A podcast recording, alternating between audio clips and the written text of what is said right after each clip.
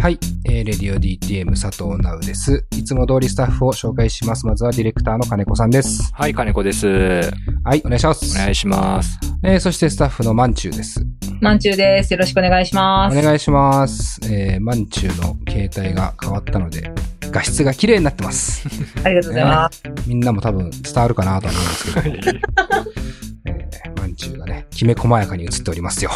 で、ちょっとあの、岩橋くんがね、お休みということで、えー今日はこの3人でお送りしますけども、えー収録日は6月の19日土曜日ですね。やっとこさ、緊急事態宣言が明けるんでしょうか？世の中的には。うん。うん。まあ、あれはなんかでも、緊急事態宣言が明けたところでみたいなところあるんですかね？まあ、あんまり僕ちゃんと内容見てないんですけども。まあ、うん自治体によっては、なんかそのまん延防止みたいなのをまた要請して、そこ、そっちに切り替わったりとか、はいはいはい、みたいな。はい。まあ、実際によると思います。うん、なるほどね。まあ、なんか飲食店、でもお酒はまだ提供できなそうとかね、なんかいろいろえー言ってますから、未だにあんまり外も出ず、大した、えーなんていうんですか、レジャーもできてませんので、家にいますけども、えー最近 NBA ばっか見てるから、ほとんどネットフリックスとか見てなくて、あの、サボ、サボってるというか、ほぼ見れてなかったんですけども、NBA がね、ちょうど今佳境で、えー7月の中旬ぐらいには優勝チームが決まるような状態なので、今一番盛り上がってるんですけども、まあ、ここでその話をしてもきっと二人がポカーンとするだけなので、えー、ネットフリックスの話でもしようかなと思って、あれ、マンチュー漫画好きじゃないですか？好きですよ。あれ読みました？週末のワルキューレ。興味あるけど、まだ読んでない感じです。ああ、マジっすか？あれ、うん金子さんは読んだ？俺はね、一巻だけ読みました。あ、マジで、うんあれさ、ネットフリックスでオリジナルアニメ始まりましたあよ。始まった。ね。で、あの、マキシマム・ザ・ホルモンが、えー、テーマ曲あーそうなんだやっててうん。僕、あの、全然知らなくって、うん。でも最近漫画、あの、ちょっと友達に借りて読むようになって、久々に。で、なんか気になる漫画だなと思っていたんですけど、あれめちゃくちゃ斬新ですね。週末のワルキューレって。知ってます？内容、あの、マンチューなんかは。あんまよく知らないっす。なんかね、まあじゃあ簡単にあらすじを説明すると、うん。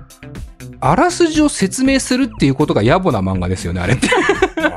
あらすじもクソもねえだろ。俺はあの、アニメで要は見始めて、まだ1話しか見てないんですけど、あの、なんていうの？ストーリーもクソもない、あの、K1 グランプリ見てるみたいな、うん。えー漫画で、まあ、要は格闘技をただ見てるだけみたいな漫画なんですけど、ただこの内容が、なぜじゃあ、こう漫画のエンタメ感があるかというと、神様、えー世の中を作ったとされる、こう、いろんな神様、えーがいると思うんですけど、例えばゼウスとか、あーなんだ、ラーとか、うん太陽神ラーとか、この辺は多分あの、パズドラやってればみんなわかってると思うんですけど、一応あの、僕、パズドラ YouTuber なんで結構詳しいんですけど、いつの話？何パズドラ YouTuber? あ、知らないの？俺がパズドラ、俺と金子さんがパズドラ YouTuber デュオ組んでたら知らないの？知らね あーまだ残ってるあの動画。の残ってるかも。ああ、マジで？でもじゃあ、今それ消しましょう。サブアカに、う んそうね。消そう。黒歴史中の黒歴史。もう真っ黒で何も見えないぐらいの黒歴史。でも意外意外とチャンネル登録者数いたっていう。え。へー何が見たか。まあ、あの、レディオ DTM はね、YouTube チャンネル持ってて、あの、ライブ動画とかはね、金子さんが昔本当にね、撮っていたような、えーライブ動画とか上がってたんですけど、そこはなんかわかんないけど、パズドラを、えー始めて YouTube やってたんですけど、まだ、マックス村井さんぐらいしかいなかった時ですよね。そうそうそうそう。今のなんかその、はじめ社長とかそんなまだ出てきてない時だと思うんですけども。で、流行り始めた時にやめてるという。えーそんな話はどうでもいいんですけど。でその神々がね、要は、えーまあ週末の割り切れに戻すと、神、神様たちが人間を千年単位で、えー生かすか滅亡させるかの、なんか、選択をしてるっていう設定から急に始まるんですよ。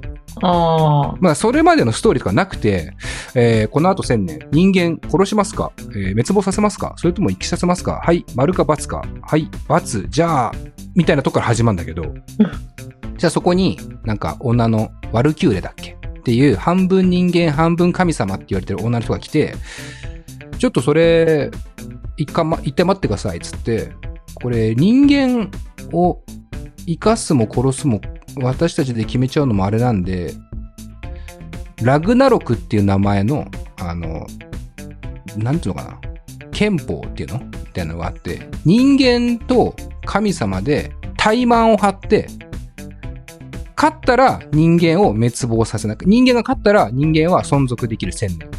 神様が勝ったら人間が滅亡するっていう大会が、その憲法の規定として開催できるっていうものがあるんだけど、これをやりませんかって急に言い始めるのね。その、布石なんもないんだよ。急にそのワルキューレって女の人が、急にやります。なんでって思うんだけど、でワルキューレはあれなんだよね。人間と神様の、こう半分半分だから、あそうそうそう。ちょっと人性は間側の気持ちもわかるみたいなことなのかな。うんその辺のさ、描写一切ゼロで、もう情報だけ、はい、ラグナロク、やりませんか？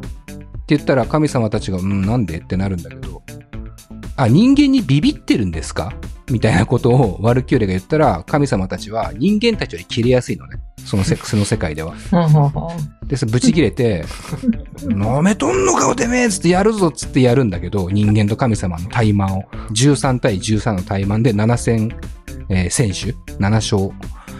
した方が勝ちっていう大会が始まるだけの漫画なんだけど。何が面白いと思うんだけど、面白いっすね、あれ。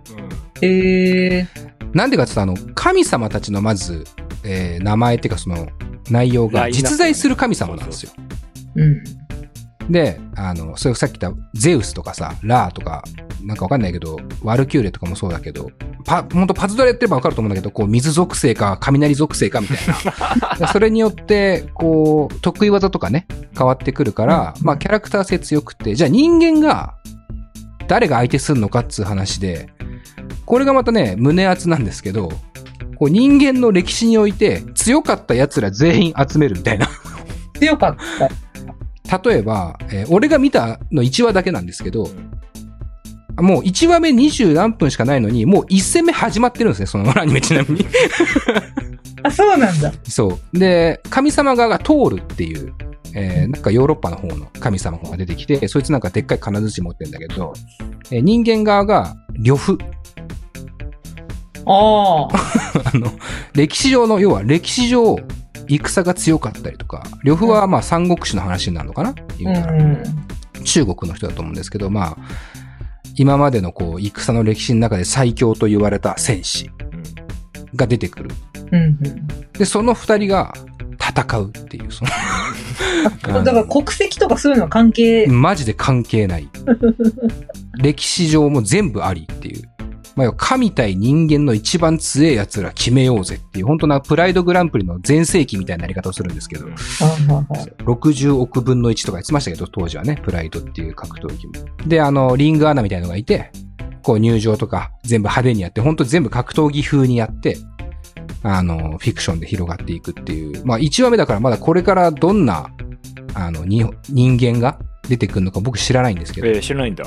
うん。あれなんですよ。なんか楽しみにしてはいるんだけど、一応。あの、漫画、あのね、Kindle の、うん。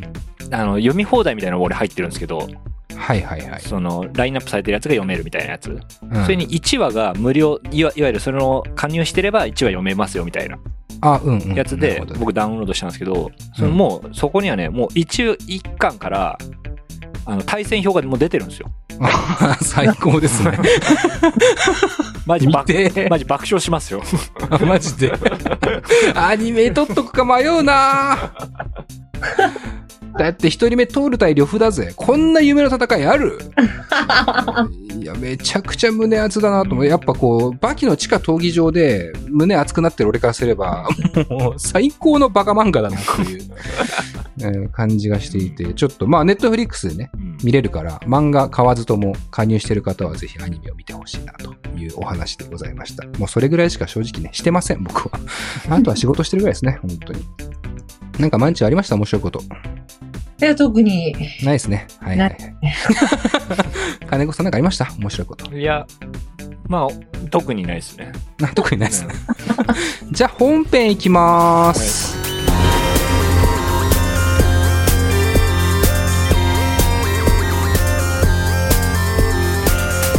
ポッドキャストミュージックプログラム「レディオ DTM この番組はスタッフ大募集中の「レディオ DTM」の制作でお送りします。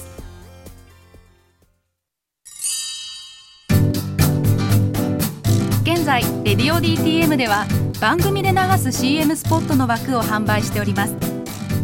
毎月3万件を超えるアクセス数がある音楽番組を使って効率的にイベントの告知や企業 PR などをしてみませんか？詳しくは番組サイト内の特設ページをご覧ください。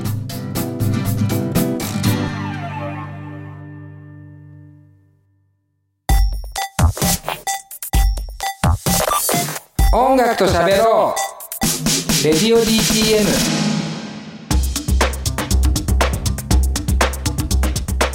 はいというわけで、えー今日のレディオ DTM なんですが、えー先週先々週か前回の、えーレディオ DTM を聞いてくれた方はもうお分かりかと思うんですけども、えー前回の、えーレディオ DTM でちょっと企画会議をやってでそこで、えー来週何やる？次回何やる？みたいな話をした時に岩橋くん、今日いないんですけど、岩橋くんが提案してくれた、えー、カンジャムみたいな企画っていう企画が、え採用されまして、まあ来週はだからカンジャムみたいな企画をやるんだねと いうことは予告をしておりました。で、えーその後に、えーその日か、その日にカンジャムがちょうど放送があって、えーその日にやっていた企画がこちらだったので、我々もこれをやろうかなと 思っております。えーそれでは企画はこちらです。えースリーピースバンドの魅力を完全燃焼ということで、イエーイ完全燃焼。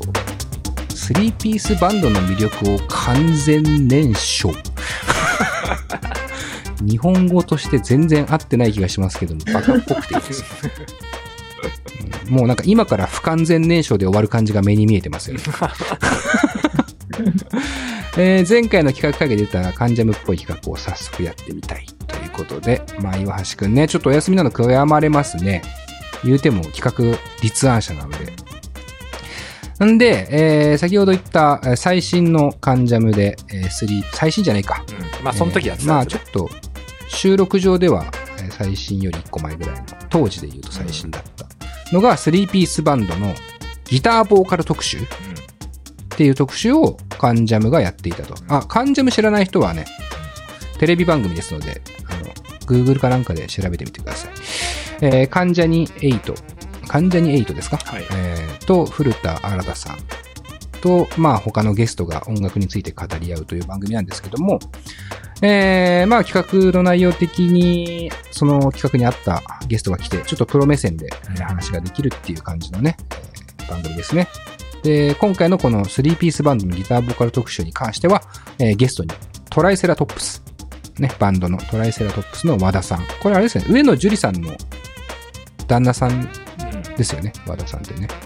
平野レミさんの義理の息子さんですよね。そうです、そうです。え、えーそして、死者もの、義理じゃねえか。平野レミさんの息子さんか。実の息子さん。実の息子さんか。はいうん。義理の娘さんになったわけだ、上野樹里さんが。そこはいいんだよ。いいか、その平野家の話そこは。は全然いいんだよ。レミパン、レミパン。レミパンがね、すごい便利でね。広げなくていい。えーそして、なんだっけ、えーゲストね、トライセラトップスの和田さんがいて、死者もの、えー宮崎さん。で、えーベースボールベアの小出さんっていうね。小出さんはね、えー本当にあったノルのビデオのマニアでも知られてますよね。うんそこもいいんだよ。ライバルですかね、我々からすると。死者もの宮崎さんはちょっと存じ上げないんですが、えーこれ、女性の方でですね、うん女性スリーピースバンド死者もの宮崎さんという感じかな。で、それぞれが語るギターボーカルの魅力と大変さ、ギターボーカルあるある、このギターボーカルがすごい、などを話しつつ、えー最後は、えー関ジャニの皆さんとこのゲストの方で演奏して大団円を迎えると。いう内容だった。まあ、この最後演奏っていうのはカンジャムの定番というか、まあ基本こう番組の作りではあって。えーまあ、堂本兄弟とかもね、同じような感じではありましたけども。えーそれをね、僕ら Radio DTM は、えーちょっとそこからヒントを得まして、3ピースバンドというもの自体のうん魅力についてあれこれ語っていきたいと思います。えーまあちょっとじゃあ詳しいことは、えー後ほどになるんですけども、まずは、えー今日はね、選曲多めにえご用意しております。で、最初3曲流すんですけども、我々ね、レディオ DTM、じ実は3ピースバンドとなんかこうゆかりのある、なんかわかんないけど縁の深いメディアではありまして、えーそんな3曲をお送りします。えー説明は後ほど。えーというわけで、えー我々が選曲した3曲お聴きください。